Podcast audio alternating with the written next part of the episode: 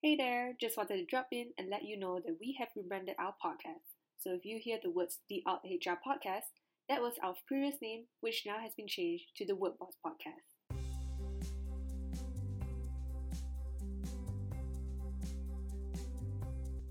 Hi there, this is the Alt HR Podcast, where we share best practices in HR, how we have been doing things different, answering your burning HR questions, and not forgetting some fun entertainment like HR horror stories.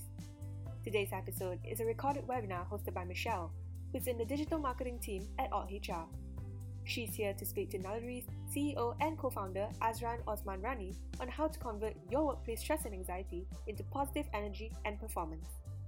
In this webinar, we'll be covering how the type of diet that one has can also affect their mental health and not just their physical health.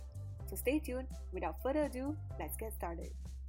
Food also becomes very important because um, you know there's right types of nutrients nutrients that we need to handle stress. Magnesium for example which you can get from spinach you can get from almonds pumpkin seeds etc are important in order to be able to control and manage the effects of uh, um, cortisol the stress hormones in our body. Uh, the, the whether we have enough protein in our body whether we have enough fiber becomes very important. But the trick about diet is this. It's incredibly unique because we're all genetically different so I'm sure you've all heard about all the different kinds of diets and tips and all that. But guess what? What works for one person does not work for the other person because we're all genetically different. And to demonstrate that, I want to show you this actual real life study of two people, person A and person B, right? And when they eat two, two types of food, one is ice cream, the other one is white rice. Both of these are sugars or carbohydrates, right? And we want to watch the, the amount of blood glucose blood glucose in the body, right? So when blood glucose kind of spikes and crash, often from eating sweet things or high carbohydrate, starchy things, right? That's actually creates this susceptibility to stress, right? Because it affects our stress hormones, it affects our hunger hormones, it affects our, you know, a lot of our well-being when we have this spike and crash in blood glucose. The person A can eat ice cream and have no effect, but when he eats white rice, big spike and crash. But person B, when she eats ice cream, big spike and crash. But when she eats white rice, not a lot of difference. So we really need to tailor and understand what food types actually work with our body. And the last thing I want to share in terms of the effect on our body is, you know, a lot of people talk about stress hormones, the cortisol, the adrenaline, the norepinephrine, which makes your heart beating faster, your lungs to expand, your um, your muscles to be primed. And by the way, the other thing it does, it, it narrows our vision because the body is trying to tell you you have an immediate danger. I only want you to focus on that danger. It actually blocks away our ability to think clearly, to think strategically, to think long term, and to think creatively, right? So that's what, what happens with stress hormones. But at the same time, our body is actually releasing another hormone that most people don't know or don't talk about which is the oxytocin hormone. This is a very interesting hormone because some people call it the love hormone or the cuddle hormone because it's about human bonding, right? So when a mother has a newborn baby, her body's flooded with oxytocin to kind of create a special bond between mother and baby. And the reason for this is because we've evolved as a human species where social connections was our fundamental way of dealing with stress. Because remember, in the ancient times, right, the threats were the predator chasing after us, or there was like a harsh winter or terrible drought or all kinds of uh, you know pandemics. Oxytocin gets released because we're meant to be connected to one another. So we survived as a species by banding together and working on our problems together, right? And those who were detached from society, who end up being lonely, they were the ones who were not able to survive, right? And so, what the body is saying is when we're under stress and anxiety, we need to connect with people in order to deal with it. If we find ourselves disconnected and lonely, that is when the body becomes much more vulnerable to the negative effects of stress and anxiety. Right? And that is why, for example, the top performers in the world, whether it's Lewis Hamilton, uh, Usain Bolt, the Liverpool football team, or the New Zealand All Blacks all know that they need a whole support structure in order to deal with the extreme pressure and stress from top level competition. right? And besides just the physical training that they go through, or you know, kind of the technical engineering parts about getting the car ready and the strategy of planning the race, they spend time with psychologists, performance psychologists, in order to get that mindset ready, right? So if I've got a comp, you know, competitor breathing down me, how do I focus on my performance and not get distracted with the competition? And what research shows is when you work with a coach to focus on your, um, you know, dealing with all these mental stress and pressures, you're more likely, three times more likely to succeed than being able to uh, handle uh, that on your own. So, what exactly does a coach do? And I say this because any one of us can be supportive coaches to our employees, to our family members, right? Because I, there are three things that I want to share with you. And and I do this because I've personally benefited from it, right? I've I have a number of coaches. This is Lance. He's been I've been working with him for, for the longest time. He actually li- lives in, in Vancouver, Canada.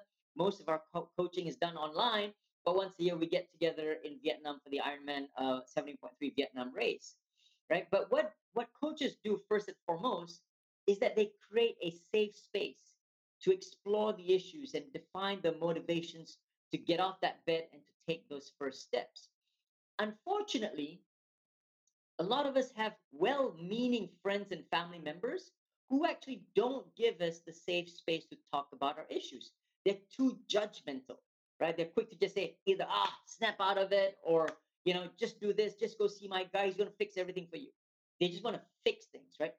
But the issues that we're dealing with today is not about fixing it in one day right? We have to really understand what's going through our heads, and we need someone who's going to listen to us, acknowledge and validate that what we're feeling is normal, it's real, and allow us to explain it. Because if I have to explain it to you, it helps clarify in my thoughts um, what is going through, right? And so the first thing that we can do to support our team members is to create the safe space. Number one, acknowledge that whatever they're experiencing is a real experience and allow them the time without pressuring them to just talk about it without judging. Then once that you get through that stage, the next part is okay, now that we're in this situation, what are the things we can control and what are the things we cannot control? Sometimes a lot of us feel like I have no control about the big things that are happening for me. Remember my accident, right? When I was lying in that hospital bed, I did not have any control over what's going to happen to my business, to my employees, to my family members, who's going to take care of them. And the only thing that my coaches said is, well, what you can learn to control for today is to learn to scoot off that bed and start taking the first few steps, right? And I will be there with you. And every step you make a little bit of progress, a little bit of progress, and a little bit of progress. And lastly, whatever progress you make, you will bound to get hit by roadblocks, setbacks, and obstacles.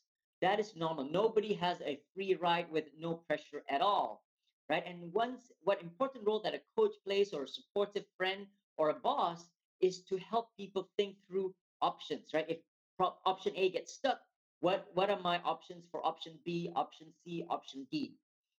A lot of times on our own, the moment we hit a setback, roadblock, or obstacle, that is where we give up, right?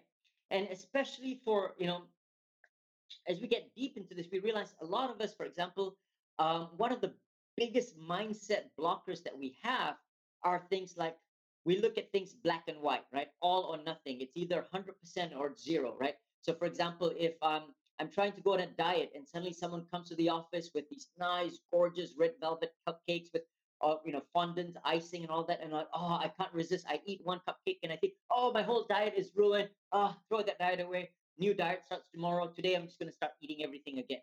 Because we look at life as just if I fail once, that is it, right? So if I'm supposed to work out today and my boss makes me work late and I've, you know, instead of one hour at the gym, I only have five minutes left, I'm not going to do it. And the more you skip, the more likely you're just not going to show up in the gym again, right? And so a lot of what we focus on as coaches is to help people realize that no matter what happens to us, it is not one zero, it's not game over but we always can think about what's plan B, what's plan C, what you know, even if I've got only five minutes left, I can actually do a lot of exercises in only five minutes. But that gives me the momentum so that next time around I can carry on back on track instead of just missing so many sessions one after the other. And so lastly, just to kind of share with you, um, my whole experience has kind of helped me shape Naluri, which is to kind of create an online solution to get real professional help in a convenient manner. Because one of the challenges with healthcare today is it's so hard. Where do I go to ask a doctor, to ask a psychologist, a dietitian? I've got to make an appointment. I've got to get on this telemedicine platform. I have to be there. They have to be there at the same time. That's very complex and it can be quite costly. But imagine if you had a whole team of professionals to support and guide you, your psychologists to focus on your motivations and mindsets and resilience, your dietitians remember how to uh, how do I understand what foods work for me, doctors, fitness coaches, financial planners, executive coaches, all conveniently available. We then feel we're no longer alone, right? We can start to feel our oxytocin hormones surging, getting us ready to deal with the stresses, anxieties, and pressures that we all face. So basically, guys, I wanted to thank you and I want to just let you know that no matter how challenging it is, you're not alone, right? And things are not black or white. No matter what those setbacks and obstacles are, there's always a way to learn to get back and to make those first few steps on your road to recovery. With that, thank you very much. I'm going to pass it back to Michelle and look forward to your questions, comments, feedback. Thank you guys.